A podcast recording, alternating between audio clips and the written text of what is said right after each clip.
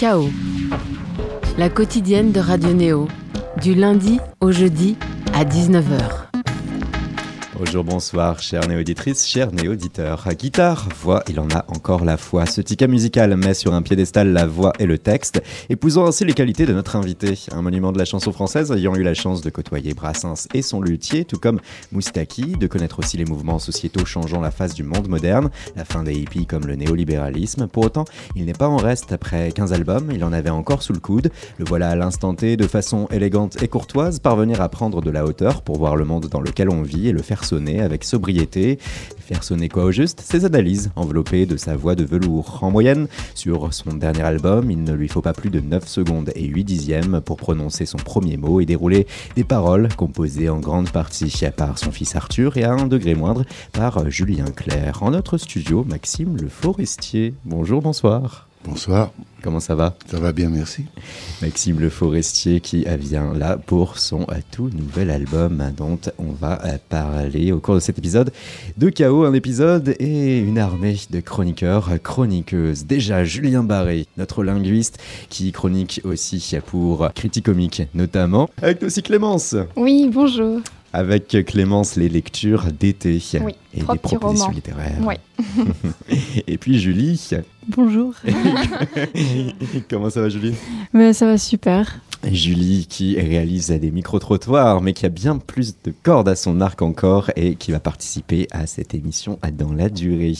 On a Mathurin Rioux à la réalisation et bien évidemment, on a une sélection euh, musicale et il nous apparaissait nécessaire de débuter par Les filles amoureuses que l'on va écouter dans quelques instants sur Radio Néo.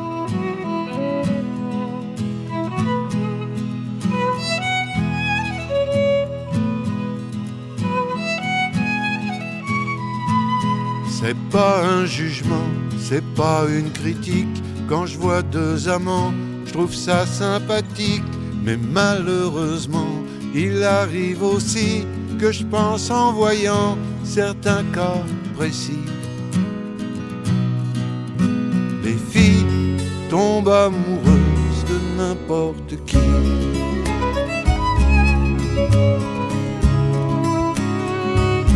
Elle joue en riant au petit bonheur, le cavalier blanc ou la dame de cœur, les coïncidences, comment ça s'écrit, comment ça commence, comment ça finit. Les filles tombent amoureuses de n'importe qui. Les filles tombent amoureuses de n'importe qui.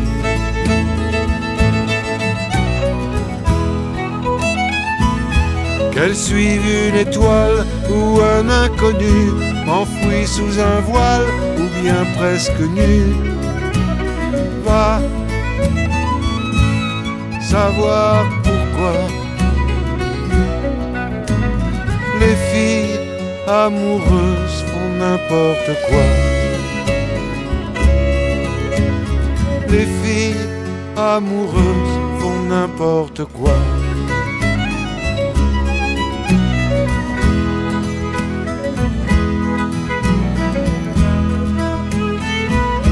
La belle et la bête, Samson, Dalila, Roméo, Juliette. Toi et moi, c'était pas la gloire. Quand tu m'as choisi, je me dis certains soirs. Qu'est-ce qui t'a pris? Les filles tombent amoureuses de n'importe qui. Les filles tombent amoureuses de n'importe qui.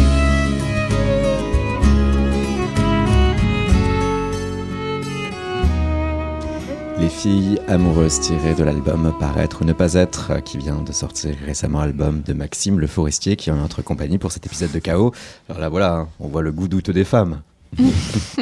Bah oui, puisqu'elles sont capables de nous choisir. Oui, c'est ça. Et, Très élégant. et c'est ça que je trouve intéressant dans votre, dans votre musique, euh, celle-ci ou, ou toutes les autres d'ailleurs. Il y a, y a cette euh, histoire où on est emporté et c'est cette euh, chute finale qui euh, est la clé en fait de tout ce qui est précieux en fait dans cette musique, qui n'est pas ce qu'on peut penser si on n'écoute que les 40 premières secondes. Quoi. Oui, c'est euh, intéressant que vous reliez ça parce que c'est ça se fait de moins en moins les chansons avec des chutes, des chansons qui racontent une histoire où il y a un début, un milieu, une fin. Et moi j'ai tenu dans cet album à ce que ce soit ça parce que c'est vrai que maintenant si on a quelque chose à dire c'est dans les 45 premières secondes, euh, sinon les gens n'écoutent plus. Ah ben je, tant pis, je fais des chansons plus courtes mais j'essaye qu'elles aient des chutes. Le violon qui donne là une dimension irlandaise, un Roland même un peu country. Vous trouvez? on le trouve, alors que le, premier couplet, là, euh, avec euh, la rythmique et le phrasé, et Julien Barret pour en parler peut-être tout à l'heure, on sent clairement du Brassens. Je pense pas, non. Non? Non, non, je pense pas. C'est très bien, justement. Il faut l'échange. C'est vrai que Brassens, c'est important pour moi, mais c'est important pour tout le monde. Même qu'on se situe dans son, dans son sillage ou, contre lui pour faire autre chose. De toute façon, Brassens, c'est une borne capital dans l'histoire de la chanson française. Je parle vraiment des 15 premières secondes hein, pour euh, mon corps défendant. tout le monde n'a pas repris, comme vous l'avez fait, euh, toutes les chansons de Brassens Non, on est assez peu nombreux à l'avoir fait. Donc ça montre quand même une référence euh, importante. Pour moi, c'est Brassens est à la chanson française ce que Bach est à la musique classique et il méritait son Glenn Gould et je voulais que ce soit moi. Mission accomplie Mission accomplie. Les filles amoureuses, le single certes, mais aussi il y a le morceau cimentant quand même l'album, là où vont se poser les germes d'une création fertile entre Maxime et Arthur Le Forestier. Maxime, ce duo père-fils était rêvé de longue date, là il voit enfin le jour, était-ce à la hauteur de l'image qui en était fait et anticipé cette euh, relation musicale père-fils Oh, ça devait arriver un jour ou l'autre. Là, ce qui m'intéresse, c'est que c'est Arthur qui l'a initié. Je n'ai rien demandé. Moi, j'étais juste en panne euh, à la campagne, euh, devant la fameuse page blanche, en train d'essayer d'écrire une chanson que je ne suis pas arrivé à écrire. Et lui a fouillé dans mon disque dur à Paris en se disant mais je vais bien trouver quelque chose et il a trouvé les filles amoureuses. je le sentais un peu déprimé, pas bien. Je suis allé fouiller dans son ordinateur. Je me rappelais d'une vieille phrase qu'il disait les filles tombent amoureuses de n'importe qui. C'est ce qu'a indiqué Arthur en effet sur une interview accordée euh, à France Info. Et euh, là donc c'était intéressant de voir que euh, malgré les appels du pied de Maxime Le Forestier au préalable qui n'ont pas été répondus de tac au tac par Arthur qui voulait se faire par lui-même musicalement, là cette fois-ci ça vient lui, donc ça ah, tout à fait, oui. C'est euh, moi, avec mes deux fils, j'ai toujours eu la même attitude. Je les protège euh, de la médiatisation tant qu'ils sont pas capables eux-mêmes de désirer cette médiatisation. Donc, tout se fait pour le mieux. En plus, ce qui est quand même intéressant, c'est que sur ce texte-là, il, a reproduit exactement le phrasé que j'avais dans la tête. Et ça, c'est quand même bizarre. C'est vrai qu'il y a une certaine complicité euh, naturelle euh, d'un point de vue euh, musical, et vous allez comprendre dans quelques instants à travers un petit extrait qu'on vous concocte. En tout cas, Maxime, vous décelez d'emblée cette symbiose qu'il pouvait y avoir, cette symbiose vocale déjà. il y a une complicité aussi dans l'esthétique, car Arthur, lui aussi, c'est un penchant pour une structure qui va être appuyée par l'alliage guitare-voix, le souci du texte, du sens qui va en rejaillir, et c'est aussi visiblement des goûts similaires en matière de musique et là, on se demande qui a influencé l'autre. Car euh, écoutez bien, on a retrouvé deux archives. 2015, c'était une interview donnée par Arthur Le Forestier pour What's In autour de la promotion de son second album. Il y a Brassens aussi qui est pas loin. Euh, Brel, évidemment aussi, mais plus quand même, moi, je, suis un, véritable fan d'Alain Souchon. Euh, Cabrel aussi, j'aime beaucoup. Goldman, évidemment. Zazie, toute, toute cette génération-là, un petit peu. Enfin, même si Zazie, c'est encore après, mais. Euh, et puis dans les dans les nouveaux, euh, dans les nouveaux, il y a Benoît Doremus, euh, Alexis HK, euh, Bruno Guglielmi aussi, que, que, que j'invite vraiment tout le monde à découvrir parce que c'est vraiment très bien. Les nouveaux, vous avez bien retenu l'ordre, hein, car deux années auparavant, c'était sur le plateau de On n'est pas couché, et là, on voit Maxime, le forestier, défendre les mêmes interprètes dans le même ordre, alors que Laurent Ruquier et ses complices posaient Maxime le forestier en dernier des Mohicans, l'ultime représentant d'une chanson française à texte. Maxime le forestier disait non, il y a une jeunesse, écoutez. Dans ceux qui existent et qui font des disques, des Benoît Dorémus, des Alexis HK, des Bruno Guglielmi, des alios, c'est des gens qui ont des textes, des vrais textes. mais, c'est pas eux qui vendent le plus. Ben, ils ne laissent pas suffisamment de temps de cerveau disponible pour pouvoir passer en radio aussi. Le constat peut être le même d'ailleurs là, Maxime. Tout à fait, oui. Tout à fait. Non, mais euh, Alexis, euh, Benoît et, Bruno sont des amis, des gens qu'on voit de temps en temps. Et moi, je suis euh, comme Souchon, comme Cabrel. C'est des collègues, quoi. C'est des gens qui jouent de la guitare, qui composent des chansons, qui font le, le même métier que nous. Donc, on a des choses à se dire de toute façon. Benoît Dorémus, en ce moment, il m'envoie ses maquettes. Euh, Il est en train de faire des maquettes. Putain, il y a une chanson qui s'appelle La danseuse blessée. Ah Retenez-le bien. Oui. Qui a influencé qui? Alors c'est marrant quand même là de voir exactement le même ordre. Arthur a, a découvert Guglielmi, parce qu'Arthur écoute tout ce qui sort. Donc, euh, c'est. De temps en temps, quand il me fait entendre quelque chose, il me fait un tri, quoi. Donc, euh, je- il, il- il m'est très, très, très utile dans ce domaine.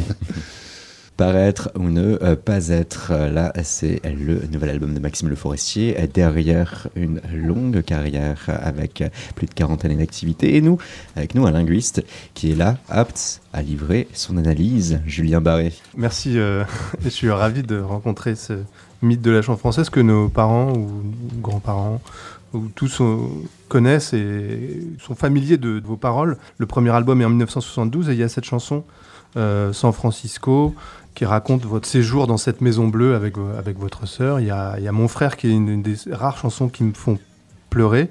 Et puis euh, en 1987, donc je fais une sorte d'ellipse, euh, quelque part, et je prends un exemple de, de refrain pour montrer la, la concision de votre écriture.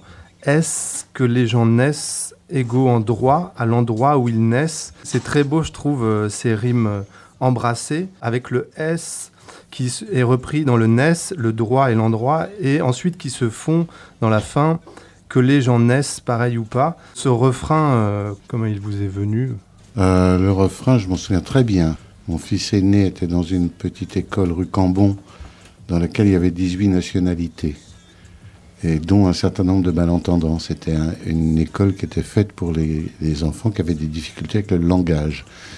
Donc le, le directeur avait intelligemment imposé la langue des signes à tout le monde, ceux qui entendaient et ceux qui n'entendaient pas. Et euh, mon fils Philippe s'était fait copain avec un petit Vietnamien qui s'appelait Francis, qui était né en France de parents boat people, de parents qui avaient fui le Vietnam, etc. Donc, qui rentrait tout à fait dans la catégorie des lois pasquois de 86, qui disaient qu'un enfant né en France de parents étrangers ne deviendrait français qu'à sa majorité, à condition qu'il la demande, la nationalité, et qu'il n'ait pas fait de conneries avant. Et donc, je me disais, en voyant les deux gamins jouer dans la cour, peut-être qu'ils vont avoir les mêmes profs, ils vont avoir les, les mêmes amours, ils vont peut-être voler le même scooter à 15 ans, il y en a un qui se fera engueuler par son père, par un flic ou par un juge, il y en a un qui se fera virer de son pays natal, qui est quand même la pire des choses qu'on puisse avoir. Est-ce que j'en ai ces gros endroits C'est comme ça que c'est venu, et en rentrant à pied, ça a pris son rythme. Et peut-être en, en marchant avec la marche, vous avez trouvé ce, ce rebond, ça, cette va, ça va très circularité? souvent, ça va très souvent avec la marche. Et ça s'arrête jamais? En fait, ça peut être un, un refrain comme ça, circulaire à l'infini. Oui, on peut le jouer comme ça aussi, oui. Le refrain de la chanson est chanté en zoulou par euh, la chanteuse qui s'appelle euh, Aura ou Mhm. Aora, réfugiée politique sud-africaine. Et d'ailleurs, dans ce clip, euh, vous prenez la ligne 2 du métro. On voit d'abord que vous passez à Jaurès, on voit la, rotonde de, Ledoux, qui était une ancienne barrière de Paris. Puis j'imagine Stalingrad, la chapelle. Je crois que vous descendez à Barbès. Puis là, vous arrivez dans le quartier de Barbès, qui est un quartier euh, très multiculturel, et vous arrivez dans une, espèce de squat où il y a des bidons enflammés autour desquels vous dansez, enfin légèrement, et vous chantez. Je sortais de 10 ans de, grosses difficultés euh, commerciales, si je puis dire. Autrement dit, je valais plus un clou euh, à la bourse du show business. Et ce clip, on l'a tourné en 3 heures. C'est vous dire si on n'avait pas de sous. je félicite encore le réalisateur pour ce qu'il a réussi à dire en si peu de francs, puisque c'était des francs. Sur la question de la langue, il y a ce côté euh, de polyglotte euh, qu'on retrouve dans, le rap, mais qui est très présent chez vous, euh, puisque non, seulement il y a ce refrain qui est chanté en zoulou, mais on évoquait tout à l'heure euh, hors antenne le fait que Né quelque part a inspiré des, artistes, notamment Idir qui le chante en kabyle, et Salif Keïta en bambara, et une réécriture de San Francisco en kabyle par Brahim Izri. Oui, oui, tout à fait. Mais avec les Kabyles, j'ai une belle relation que je dois à Brahim Ezri, il y a très très longtemps, il avait 14 ans, il était au lycée à Tizi Ouzou, et lui, il a vécu euh, la période de l'arabisation forcée. Vous savez, en troisième, vous avez un cours d'anglais, cours de maths, etc.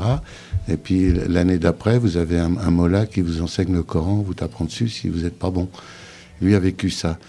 Et euh, il m'avait écrit une lettre avec une cassette où il y avait l'adaptation de San Francisco en Tizi Ouzou.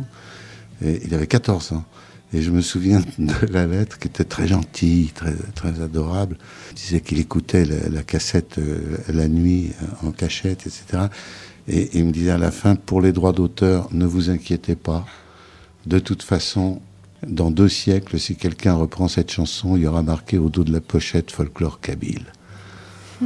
Et je l'ai rencontré des années après, quand il est venu à Paris, devenu chauffeur de taxi. Et quand Idir m'a appelé pour son disque Identité, j'ai dit écoute, faisons ça parce que ça a une histoire. Et Brahim chante avec nous sur le, sur le trio. Et sur cette identité précisément, juste avant de venir, j'ai mis une petite annonce sur Facebook que je vais participer à l'interview de Maxime Le Forestier. Est-ce que vous avez des questions sur, euh, sur la poésie, la, musique? Et il y a un, humoriste assez sympa qui s'appelle Gaëtan Matiste qui m'a dit, euh, parce que j'avais mis la chanson. Euh, dont on parle n'est quelque part. Il m'a dit qu'il faudrait faire écouter cette chanson à Macron comme ça, il arrêtera de nous bassiner avec euh, l'art d'être français et qui verra que ça ne dépend pas euh, de nous. Euh, non, c'est un, un, choix aussi d'épouser une culture, voire même de l'enrichir. Je termine avec le travail sur le rythme et la scansion, puisque tu évoquais euh, une possible proximité avec Brassens. Alors effectivement, celle de Brassens, elle est totalement identifiable. Hein. Son flow, comme on dirait aujourd'hui, c'est pas le même que le vôtre. Mais euh, en, allant sur Wikipédia, je voyais le son infiniment plus utile. Euh, là, je parle des cours d'équitation de Numa Oliveira au Portugal que vous avez suivi, qui disait par la pensée passer au trot. Et euh, vous disiez-vous que cet instinct que vous avez sur scène, il vous a été transmis par lui et que ces leçons étaient infiniment plus utiles pour la scène que les cours de théâtre ou de mime un peu exagéré. Non, moi ce que j'ai aimé parce que je les ai rencontrés la même année euh, Olivera et Brassens. Ils avaient un truc en commun, c'était le minimalisme. Et Olivera, sans rien bouger, faisait danser un cheval. On a l'impression qu'il était sur un cheval sauvage et qu'on voyait rien bouger, ni les mains, ni les jambes, ni rien même sa tête qui était un peu penchée comme ça toujours. Et Brassens, je l'ai vu tous les soirs pendant trois semaines, depuis une chaise que j'avais côté jardin à Bobino. Et c'était d'abord tous les soirs la même chose. Et il, faisait un petit pli de la moustache une demi-seconde avant une vanne, et ça suffisait pour avertir la salle qu'il allait se passer quelque chose. Il n'avait pas besoin de faire de grands gestes. C'était ce minimalisme qui m'avait vraiment intéressé entre les deux, parce que je les ai rencontrés à, deux mois de, Avec dans les deux cas une rigueur euh, extrême dans le, rythme ah, Dans les deux cas, c'est des, des, experts du rythme. Oliveira disait que la cadence, c'était l'aspirine des chevaux. Avec, euh, en, ayant un rythme régulier, on obtenait ce qu'on voulait d'un cheval. C'est pour ça qu'il m'a pris comme élève, parce que j'étais musicien. Et qui me donnait en exemple des cadres noirs de Saumur. C'était très, très drôle. Et Brassens, c'était un métronome sur patte. Sa pompe, là, elle, ne bougeait pas. Quelquefois, l'accord de sa guitare bougeait parce qu'il n'y avait pas encore d'accordeur électronique et qu'il serait accordé toujours en montant.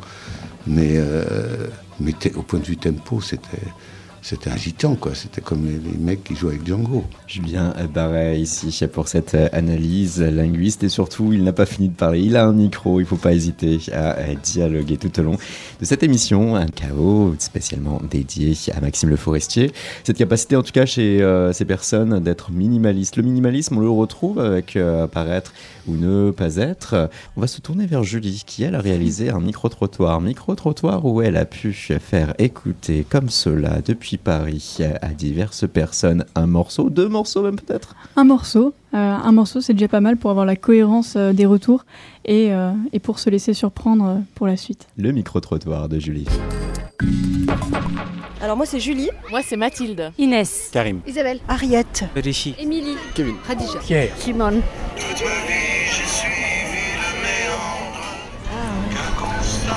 Il y a des jeunes comme ça, mais je ne sais pas leur nom. Et je, connais un peu son style, oui. Une coquille de noix pouvait s'éprendre d'une brindille ou d'un bébé roseau, étourdi par mon clapotis tendre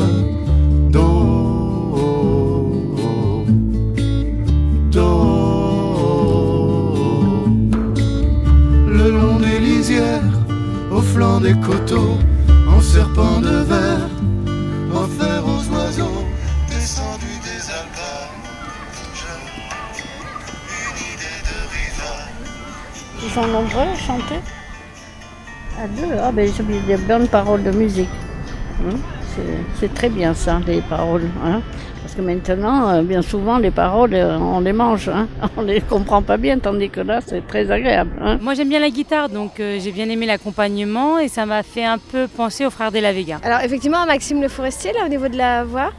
Et puis euh, la guitare... euh, toi, À Cabrel, À la, Cabrel. la guitare, à Cabrel. C'était une musique assez douce. euh, c'est pas tellement le genre de musique que j'écoute. Mais bon, euh, j'ai trouvé ça euh, correct. Faut que je sois franc. C'est très commercial. Oui, bah, euh, j'ai trouvé ça assez mélodieux. J'aime bien, je regarde beaucoup la télé, j'aime bien regarder la musique, les chants, les groupes, mais je ne retiens pas toujours euh, dans, dans les jeunes qui chantent, quoi. Mais j'apprécie beaucoup les, les nouveaux chanteurs quand même. Il y en a qui sont très, très sympas et puis qui ont de belles chansons.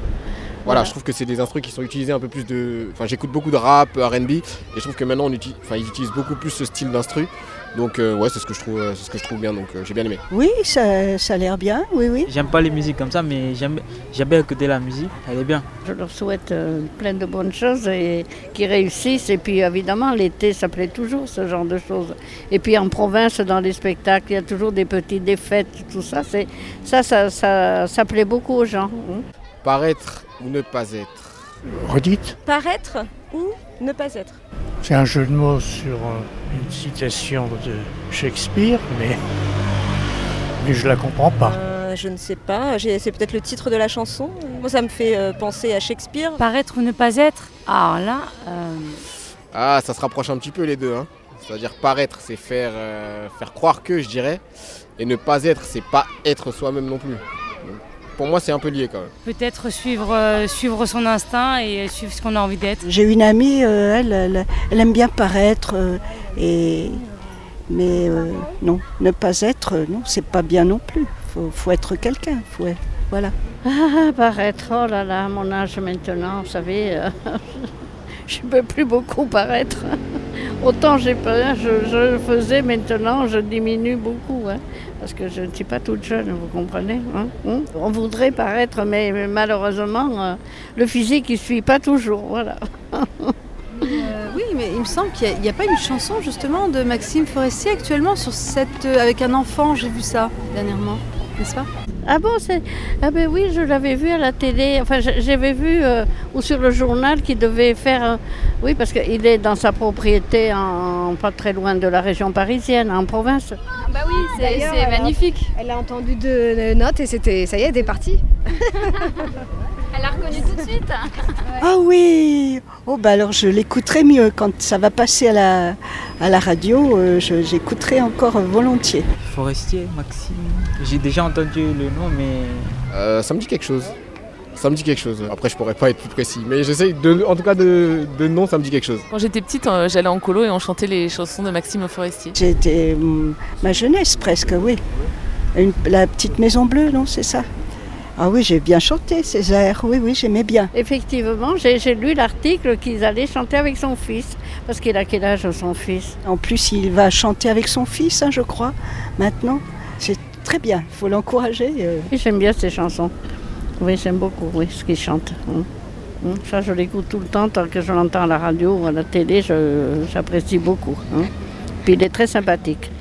Très simple, très sympa. Bah, moi, je connais aussi, voilà, comme ça depuis toujours en fait. Ça, je le connais mieux que ce que vous m'avez fait entendre. Parfois, c'était pas très compréhensible, euh, notamment pour euh, ce, ce monsieur à la fin. euh, il n'avait pas compris qu'il avait écouté du Maxime Le Forestier, Mon Ruisseau. Mais euh, globalement, c'était assez intéressant de, partir à la rencontre et puis de voir que pour certains, ce morceau-là, c'était euh, des petits nouveaux qui commençaient. Et pour d'autres, euh, ça faisait écho déjà à des choses euh, vécues, des choses entendues, des, des airs de chansons finalement de Maxime Le Forestier, puisque vous avez été reconnu tout de même, et pas qu'une fois d'ailleurs, à l'écoute. Maxime Le Forestier, on décèle aussi de l'empathie, en effet, la capacité des gens à se projeter hein, euh, sur euh, ces euh, morceaux et la capacité aussi euh, d'avoir des personnes qui vont être amateurs d'autres styles musicaux comme euh, le rap, euh, réussir à euh, rentrer dans, dans votre univers, en tout cas sur euh, ce morceau. Vous à l'écoute de l'ensemble de ces réactions C'est agréable, bien sûr. Je fais pas trop de différence entre les différents styles de musique. Je suis désolé, mais je suis d'une génération où la musique servait à rassembler, Euh, alors que maintenant j'ai l'impression qu'on pousse la musique à diviser les gens pour savoir quoi leur vendre. euh, La catégorisation des genres. catégorisation.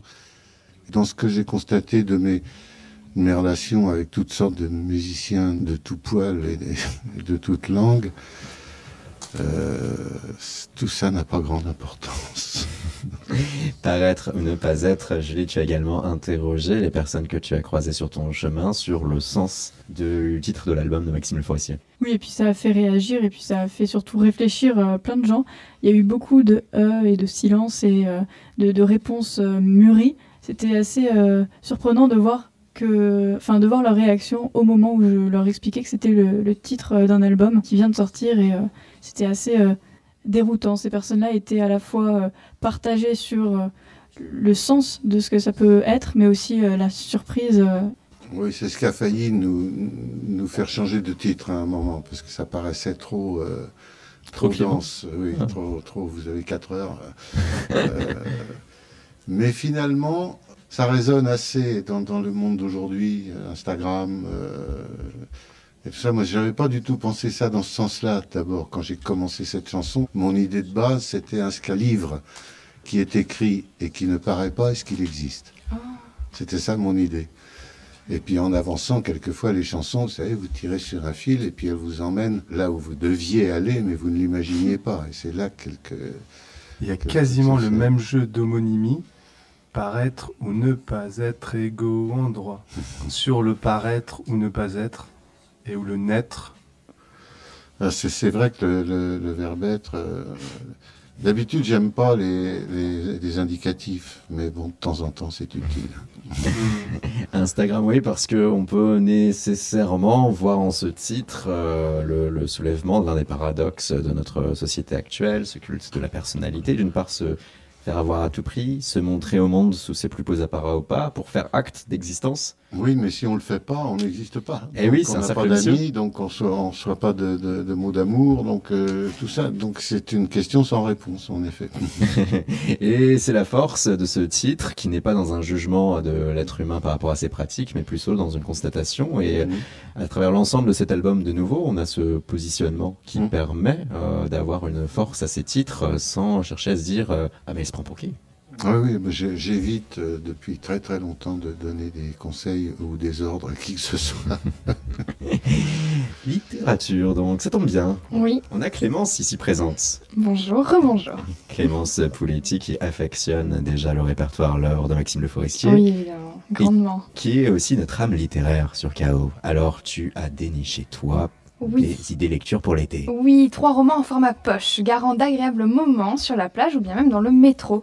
La Côte sauvage de Jean-René Huguenin, Ton père de Christophe Honoré et Un certain Monsieur Piqueni de François-Henri Désérable. Alors, La Côte sauvage de Jean-René Huguenin, l'histoire terrible, bouleversante d'un homme nommé Olivier et de sa petite sœur Anne qui va se marier avec le meilleur ami d'enfance de celui-ci, Pierre. Trois sont en vacances chez eux, en Bretagne, et s'instaure une forme de concurrence, de compétition tacite latente entre les deux hommes. Il est vaguement tentant de s'identifier, voire de s'attacher au personnage d'Olivier, à me torturer qui torture ceux qui l'entourent. Anne est-elle ce qu'on appelle en littérature le summum du réel? Elle est à la fois le désir et l'interdit. Une enfant qui ne sait pas choisir, qui a peur et qui aimerait que l'on décide pour elle. Entre ce trio, un peu d'amour, beaucoup de non-dits et de rivalité, le tout donne un de ces grands romans qui renverse une triade sentimentale en bord de mer à ce quelque chose de romérien à conseiller aux gens à tendance romantico-mélancolique. Et de 1. Oui, de 1. Le deuxième, Ton père de Christophe Honoré, on le connaissait réalisateur. Le voici à nouveau écrivain. Je conseille au passage lecture de L'Infamille. Entre autobiographie et fiction, alors nous dirons autofiction, l'histoire d'un homme homosexuel et père d'une petite fille de 12 ans qui un matin découvre punaisé sur sa porte d'entrée ce mot guerre épée contre pétrie douteuse. S'ensuit la peur et l'angoisse, qui lui en veut, à lui et à son mode de vie, Pourquoi lui en vouloir, lui qui ne fait que vivre? Il est ici question d'homosexualité et de parenté, d'amour et d'angoisse, je l'ai dit, de violence subie à laquelle on n'a jamais pu répondre, car comment y parvenir? Ici, dans cette fiction, qui est aussi roman photo, nous croisons Oscar Wilde, Hervé Guibert, Coltès et tous ces écrivains, de ces 118 livres qui ont compté pour notre narrateur. S'ajoutent à cet ensemble parfois douloureux quelques anecdotes de repérage pour tournage à venir. Honoré est ici bouleversant, je terminais cette lecture un peu chamboulée, avec une petite boule dans le ventre, c'est vrai. C'était grand, c'était fort, je me suis dit qu'il fallait absolument que je vous dise comme Christophe Honoré est aussi un grand écrivain. Et ça le mérite d'être dit. Et puis bien évidemment, hein, jamais 203, ça Jamais se vérifie 203, encore. évidemment. Une enquête, une enquête littéraire menée par François-Henri Désérable dans Un certain monsieur Piqueny. François-Henri Désérable, écrivain dont je suis, disons-le, relativement admiratrice. Son premier livre est un recueil de nouvelles, Tu montreras ma tête au peuple. Le deuxième est réjouissant, une biographie romancée nommée Évariste, qui retrace la courte vie du mathématicien Évariste Gallois.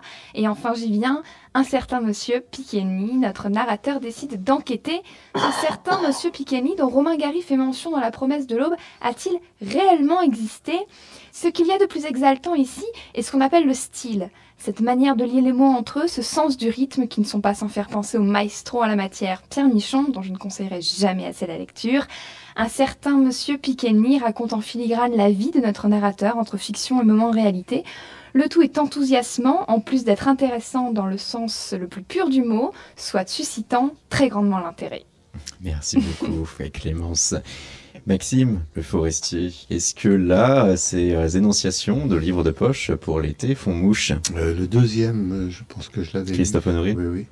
Les deux autres, je les connais pas. Et d'ailleurs, les tentations littéraires du moment Je lis un bouquin extrêmement intéressant de Delphine Orwiller sur, le- sur les origines de l'antisémitisme. Cette femme est une intelligence fulgurante et, et ça me fait plaisir. J'ai l'impression d'être moins con quand je lis ça. Et euh, ça permet euh, là de tracer une, vraie- une réelle origine où elle s'interroge euh, de façon. Ah ben c'est son écriture est très biblique. Euh, Elle remonte quasiment, euh, oui, au ventre d'Esther. Il y avait deux jumeaux. Oui, si je puis me permettre, je suis un petit peu curieuse. Quels sont vos grands écrivains à vous, vos préférés? Moi, je j'ai pas d'admiration. J'ai lu euh, passionnément euh, quand j'étais môme les, les grands romans fleuves, les Dumas, les ma- machins. Euh, J'ai lu euh, tout Georges Amado. Ah, d'accord. Avant de partir au Brésil, Moustaki m'avait apporté trois bouquins de, de Georges Amado en me disant dis ça, tu vas prendre, de- tu éviteras de perdre du temps. Et ça m'a tellement plu que j'ai tout lu. Tout. Euh, je suis un peu comme ça, quoi. Quand je chante Brassens, il faut que je chante tout. Et sinon, dernièrement, je lis plus de romans. Je, c'est C'est-à-dire, curieux, euh, Georges Amado, il y a une, une certaine oralité ou une simplicité de, de l'écriture? Oui, ça, mais- ça sonne juste. euh, Ça sonne juste, mais il y a surtout une. euh, c'est un peu le Marcel Pagnol de, de San Salvador de Bahia. De, de- c'est, il vous raconte l'histoire du petit peuple, euh, mais évidemment, il y, a le- il y a la grande histoire. Un peu comme un conteur avec, Tout euh, à fait, un conteur, mais avec tout ce qu'il y a de vaudou, de, de magique, de, et puis tout ce qu'il y a de- d'esclavage aussi, les relations maître-esclave. c'est, c'est, j'ai adoré cet homme. Je l'ai croisé deux, trois fois. On avait la même librairie quand il était à Paris. Mais euh, jamais osé. Quelle librairie? C'était une librairie près de la Bastille qui s'appelait Épigramme. Paraître ou ne pas être, un album Maxime Le Forestier qui a été chargé quand même émotionnellement durant sa période de conception ou juste après cette fameuse période. Il y a eu quand même euh, une expérience euh, de mort imminente à un moment donné, du moins la crainte de euh, non, faut l'an dernier. Ah ouais. Ah, Certains exagèrent alors. hein, je me suis appuyé sur certains, euh, sur certains médias. Arrêtez de lire les, les- les- les journaux à potins. Enfin, c'est, ce, que, ce qui m'est arrivé n'a rien à voir avec l'expérience de mort imminente. Je me suis même pas évanoui. Nous voilà. Non, non. Il y a aussi cette collaboration familiale qui, on l'imagine, à tort ou à raison, doit quand même venir un minimum bouleverser les choses. Et puis, euh, il y a euh, cette société actuelle, cette montée des nationalismes, euh, la mise au jour de toujours plus de dérives autodestructrices euh, quand même euh, des hommes. Et on va retrouver cela quand même en thématique sur un nombre de chansons de cet album. Euh, et puis euh, voilà, euh, pour certains, l'âge ça compte. Vous, vous avez un chien qui s'appelle Google. Lorsqu'on tape Maxime Le Forestier sur Google, la troisième mention c'est Maxime Le Forestier âge. Et là, il y a le cap des 50 ans de carrière musicale qui a été passé. Est-ce que tout cela, tous ces éléments, ont sont venus changer le climat autour de votre bulle créatrice? Pas du tout. Le- le deuxième, le fait de travailler avec Arthur, ça fait des années qu'on fait de la musique ensemble pour nous. Mais comme ça, oui. Voilà, Alors que comme là, il y a ça, quand même. oui, mais euh, on est sérieux, monsieur, dans la famille. On- on- quand on, quand on, on chante pour nous-mêmes, on essaye de le faire bien. Euh, donc, c'était, on a les mêmes, euh, on a les mêmes critères de, de, de qualité, de plaisir. D'ailleurs, qu'est-ce qui nous apporte du plaisir? Et ça n'est que, que l'entrée d'Arthur dans, dans ma sphère qui, qui change. Tout le reste, euh, le nombre de fois, le nombre d'heures qu'on a passé à chanter Mon Ruisseau ou, ou, euh, ou, euh, la balade de Jim ou Bruxelles de Na- d'Anne Garn ou ces choses-là, parce que c'est des chansons qui sonnent bien avec les deux voix. Quoi. Euh, peut-être quoi la troisième? C'était euh, les 50 ans de carrière musicale, où certains vont se fixer dessus. Mais je vous les souhaite. Ah bah oui, non mais c'était pas dit de manière négative, hein. bien au Je contraire. vous les souhaite. Je trouve ça formidable, moi, de, de, de pouvoir. De toute façon, on n'y peut rien, donc euh, autant, autant kiffer. Le quatrième, c'est. Il n'y avait pas de quatrième. Y avait pas, bon. Ah, si, il y a Et comme le climat ambiant la aussi. montée des nationalismes, oui, c'est vrai que ça fait furieusement années 30, que j'ai pas connu, hein, je vous rassure. Euh, mais bon, je, ça, je, je, je sais pas, on va voir. Hein. Euh, on peut pas. On peut pas présager de on peut pas l'avenir. présager. Il y a aussi plein de trucs, la surpopulation, le- le- tout ça. Qu'est-ce qu'est-ce qui fait que que les gens vont avoir besoin de plus d'ordre et, et moins envie de liberté C'est peut-être ça qui, qui Mhm. préoccupe finalement. C'est des fils de l'humanité. Une bulle créatrice, en tout cas, une fameuse maison hein, dans le, dans le Loir-et-Cher, c'est ça? Oui. C'est une maison grise accrochée à la colline autour d'un patio au fond d'une impasse, cuisine dans le salon et une guitare sur chaque chaise. On ne sait s'il y a jeté la clé, mais on y entre comme chez soi, accueilli par un coup de rouge bio et la nonchalance chaleureuse des anciens routards. Ces mots sont de Laurent Geoffrin, euh, Mhm. qui euh, a été euh, accueilli en votre demeure pour un portrait apparu récemment sur Libération, et tout l'album a été conçu depuis cette maison. Laurent Geoffrin dessine ma maison à Paris. Mais la maison dans le Loir-et-Cher, il n'y a pas de patio, mais, mais c'est une- c'est c'est dans une clairière, c'est un ancien moulin au bord d'une toute petite rivière. Et euh, là, il y a le silence, le premier voisin est à un kilomètre. Euh, c'est la vraie nature, là, on est au milieu des bois, vraiment. C'est à cause de mon nom, sans doute, que j'ai choisi d'habiter là il y a 40 ans. Et il n'y a pas une de mes chansons depuis 40 ans qui n'ait pas fait un petit stage dans cette maison, même pour changer un mot. Et à l'image de ce dernier album, le cadeau qui a été sorti en 2013, la volonté ici de pouvoir être simple, de euh, dire juste ce qu'il faut, le minimalisme cher la Maxime Le Forestier, avec peu d'arrangements, ligne rouge, guitare acoustique, contrebasse et percussion, accompagné de façon euh, ponctuelle par euh, du dobro, de la guitare électrique, du violon aussi, on a pu l'entendre par exemple dans Les filles amoureuses, il est aussi du piano que l'on peut entendre sur. Paraître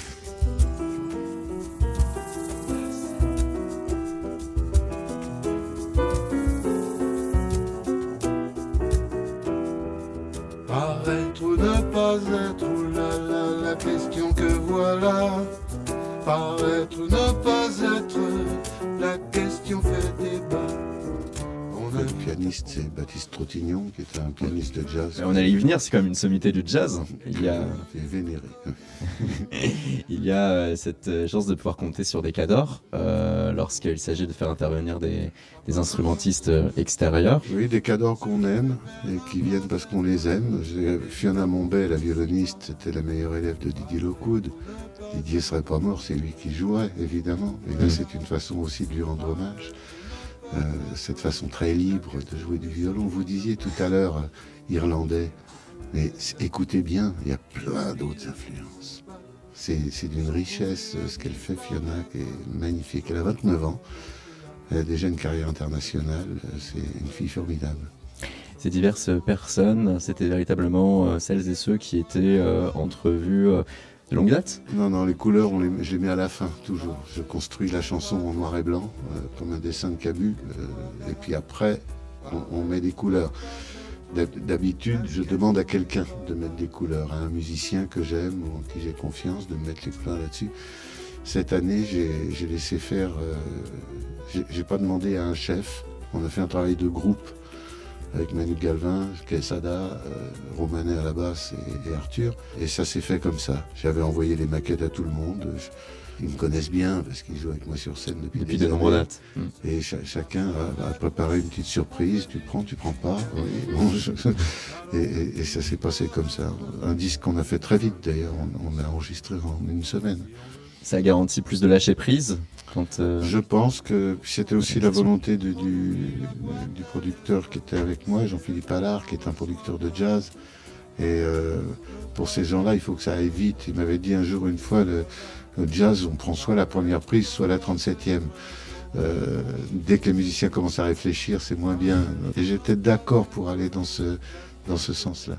Aller dans l'idée que c'est euh, l'instinct et L'instinct, se faire confiance et se mettre dans, dans des conditions optimales pour, euh, pour faire la meilleure musique possible. Et comment mieux faire confiance aux gens qui nous entourent que envers ceux qui font partie euh, de sa famille musicale, que ceux qui en effet euh, vont avoir un profond respect pour son œuvre et vice versa.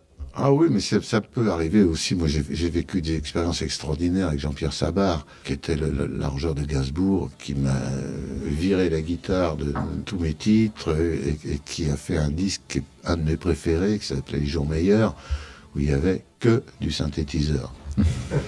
que du synthétiseur analogique, certes, mais du synthétiseur joué par Georges Rodi, certes, mais, mais du synthétiseur. Né quelque part, il n'y a pas un élément acoustique dedans, hormis les voix. vous voyez, quelquefois, des, des, des arrangeurs qui vous violent un peu, ça, ça peut faire des bons résultats. C'est à travers ce euh, souci du minimalisme, cette statistique fatidique 9,8 secondes pour déclencher, tac, son premier temps de parole.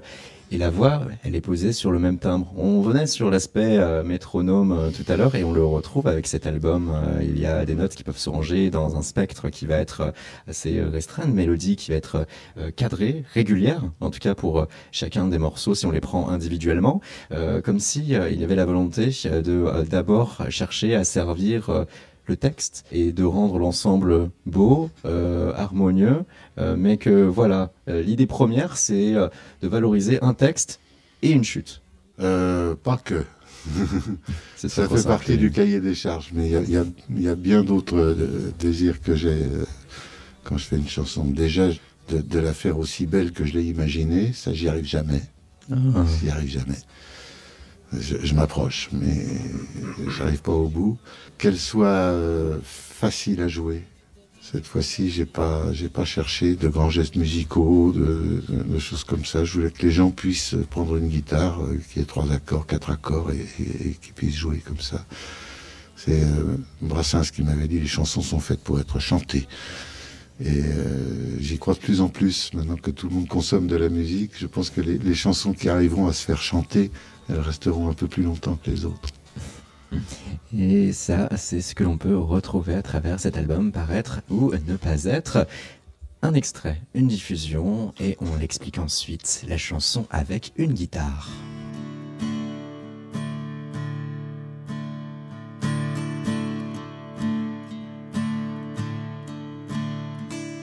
De toutes celles que j'ai vues, c'était pas la plus belle.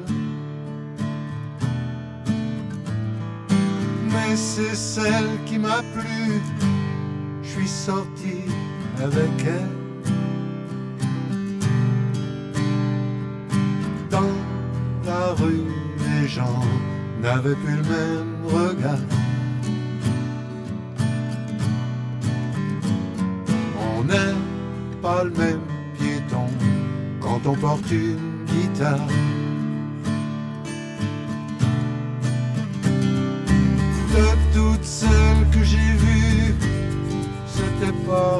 Plus chère. Mais c'est celle qui m'a plu, et c'était la première. Comment la faire sonner? On verra ça plus tard. On va tout faire péter quand on porte une guitare.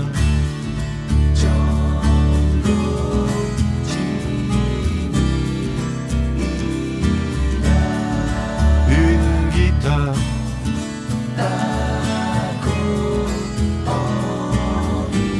Avec une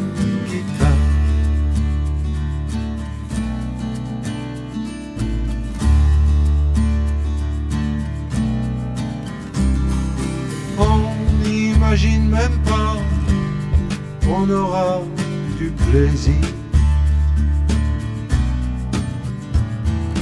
À faire saigner nos doigts pour les faire obéir. Qu'elles finissent au musée ou en haut.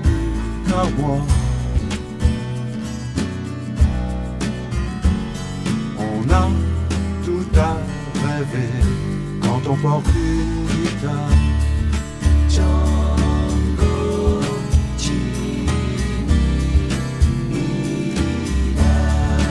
Une guitare.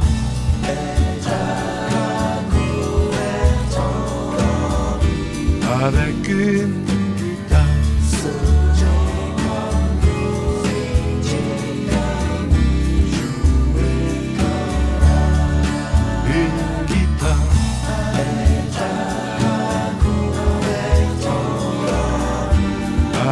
Avec une guitare.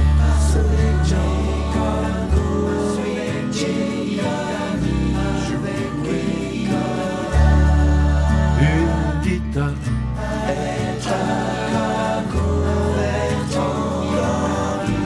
Avec une Maxime, le forestier, ça change tout avec une guitare. en bas. Absolument, oui.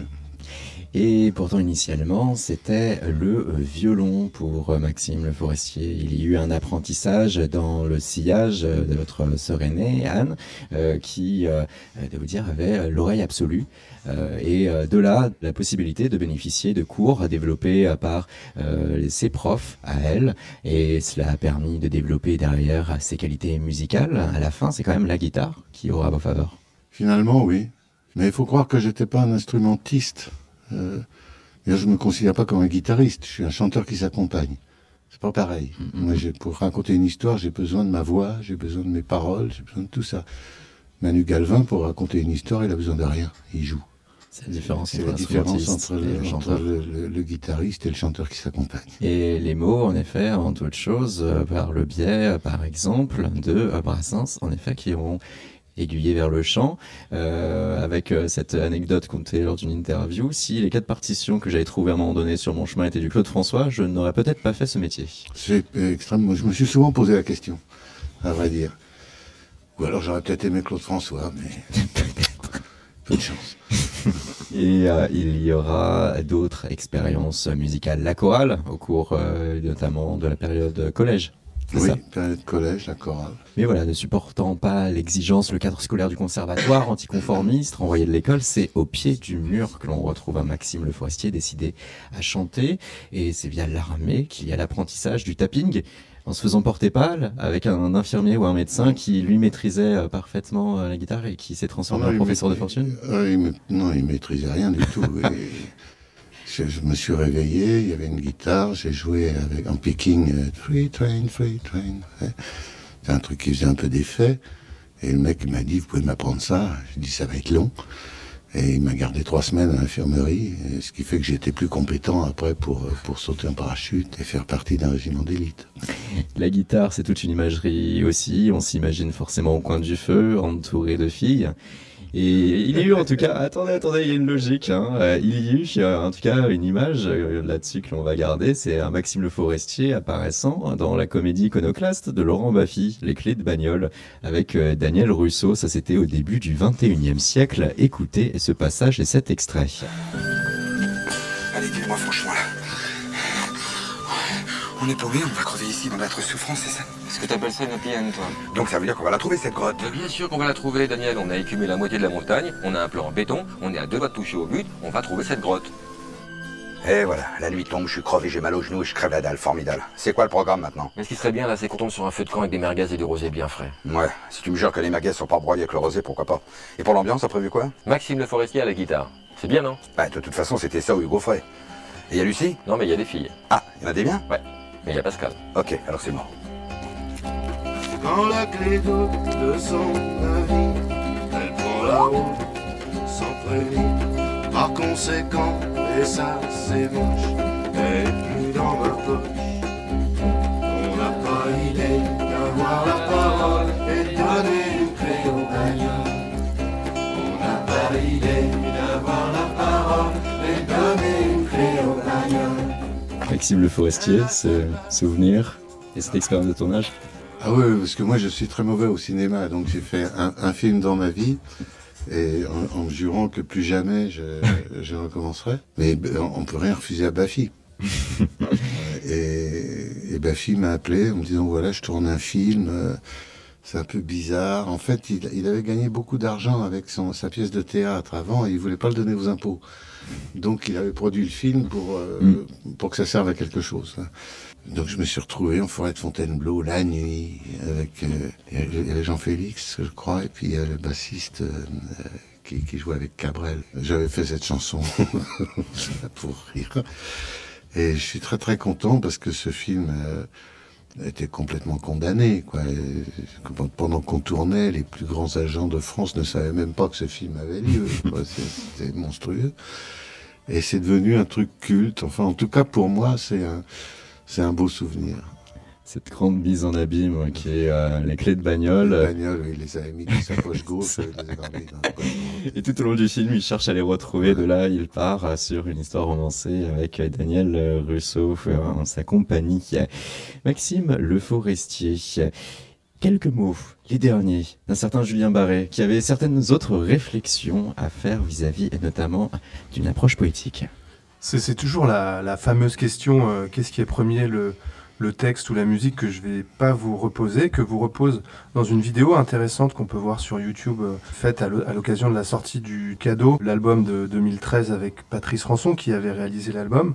Et vous citez, là j'aborde la question de la poésie et de la chanson, à mon avis d'une une distinction qui n'a pas forcément lieu d'être si on considère l'histoire poétique et que la poésie à l'origine est chantée. Prenons par exemple les troubadours et euh, le genre du chant, qui est un, genre, une forme fixe de, de la poésie, que retrouve aujourd'hui, de mon point de vue, le rap.